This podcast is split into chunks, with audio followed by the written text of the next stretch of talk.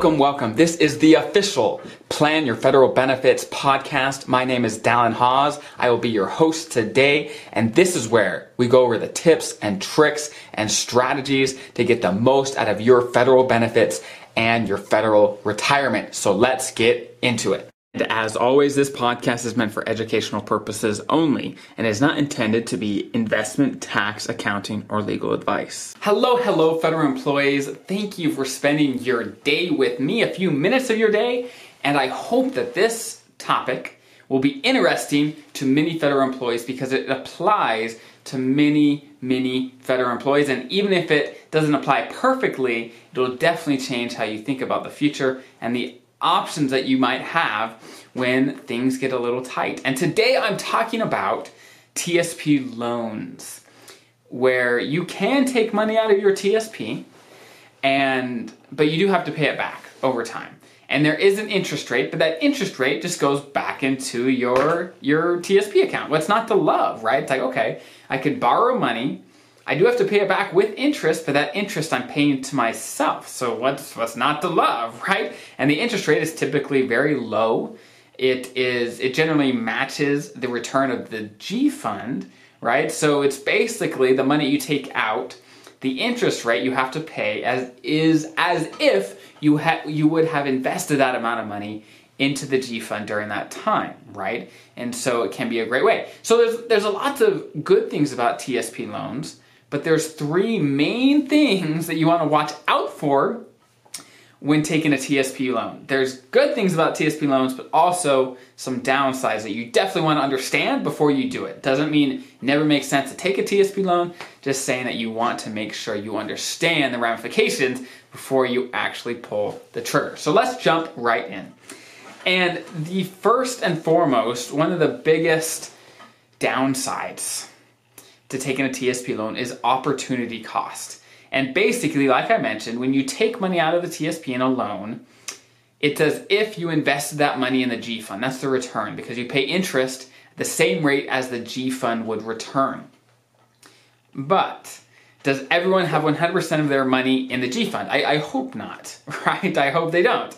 Um, when you don't have your money in the market, there is always an opportunity cost of what you would have earned if you would have been invested in the C fund and the S fund, the I fund, the, the F fund, in funds that would have earned money over time. Um, and obviously, those funds can go down. But when it comes to the TSP, you can't time the market, you don't know. So when your money is not in that account and ready to grow, then there's always an opportunity cost. And over a short period of time, it's probably not a huge deal. But over a long period of time, if, if it takes you a while, of course, to pay that back or anything like that, can be a huge, huge deal. Especially, I mean, that money's for retirement. You're hoping to get as much as you can into that account for retirement. And of course, if things come up, yeah, use it, right? Um, it's meant for you and to improve your life, but if you then don't have enough for retirement, then that is not a good thing either. And so the opportunity cost can be a big deal, especially as you compound that over time. And if you keep taking money out, taking money out, then um, you might not have what you need down the road. Okay. So, a big thing that most people don't get is that when they have a TSP loan, if they still have a balance on that loan and they retire, then that money, that that outstanding balance is actually counted as taxable income. For example, let's say someone took 50 grand out of their TSP and they used it to do whatever, you know, add an addition to their house or something. They did something with it. Let's say they started to pay it back and they still had, let's say, 40 grand that they didn't pay back yet and they retire that 40 grand is going to be added to your taxable income in the year that you retire. And so that really can bump people up into a new tax bracket and they have to owe a lot of taxes that they did not plan for. And let's say they already spent the money, the 50 grand, let's say they spent it on something. Well, what now they have to take from other funds to pay that tax bill. And so that could be a big difference, especially if you're getting close to retirement. You want to make sure that A, you know about the tax bill, and B, you have funds for it, or you just pay your TSP loan back so you don't have to deal with that. So that can be a big deal breaker. I have a few clients that have TSP loans, and either they can retire earlier or they can work a little longer so they have time to pay that off. And that, that affects things. That affects their retirement time, right? And so you want to make sure you understand this before you get into it, especially too close to retirement. Okay. So this next one people talk about it fairly often, and there's some misconceptions here, but it's about double taxes. Basically, this is how, this is how it works.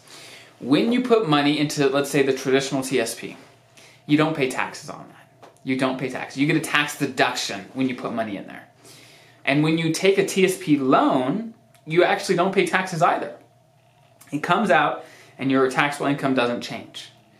But when you pay that TSP loan back, you have to pay it back with after tax money. So basically, that is when you pay taxes on that money. Okay? So let's say you take 10 grand out of your TSP. At that moment, you don't pay taxes.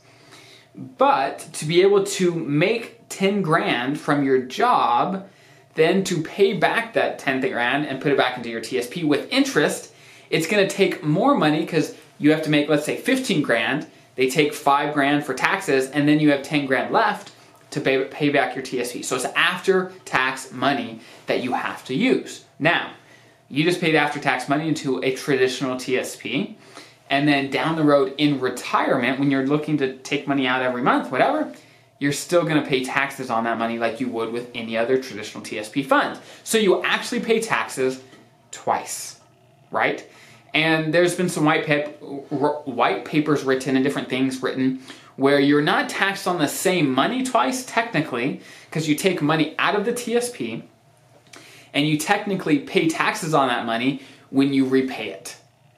And that's a new, fresh, fresh set of money. The money you take out is, is one set of money, and the money you repay is another set of money. So you have to pay taxes on both that set um, at some point.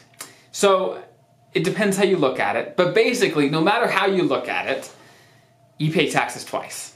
You pay taxes when you repay the loan, and then you pay taxes when you take your traditional money out in, in retirement. So you pay taxes twice, and that might not be a deal breaker, but just think about it. That that's the ramification of taking a TSP loan. And like I said, these are these are three mistakes, misinformation that people don't always know about TSP loans, it doesn't mean TSP loans are evil. It doesn't mean you should never even think about touching your TSP. In general, I recommend that people don't. I'd much rather they go somewhere else for those funds. Because if people get in the habit of touching their TSP, then they often are not going to be prepared for retirement. Because oftentimes, people having to take money out of their TSP is an indicator of not having the proper emergency fund, of not having the right budgets outside of the TSP. And so the TSP can be a great tool in a pinch, but as a general rule, I discourage people touching their TSP just to allow it to grow so that they have it when they need it in retirement. So, those are my general thoughts. I don't think TSP loans are bad. I think in a pinch they can be a great option to move money around to get it when you need it. But that being said, be careful. There's a few things, taxes, there's you know the opportunity cost. If you retire with the balance, there's taxes as well. So just a few things that you need to watch out for.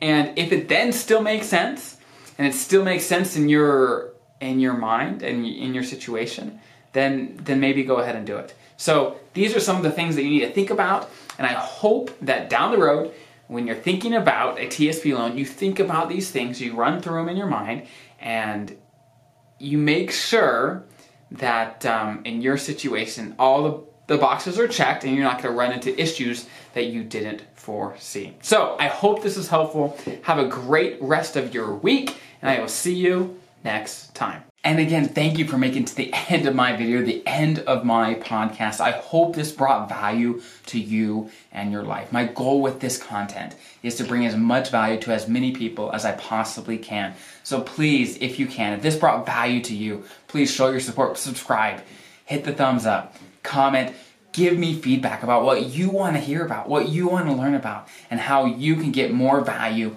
out of this and so that I could do the very best I can to make this the best channel for my viewers, for my listeners, the very best I can. So again, thank you for being here and investing in yourself and in your future. And I will see you next week.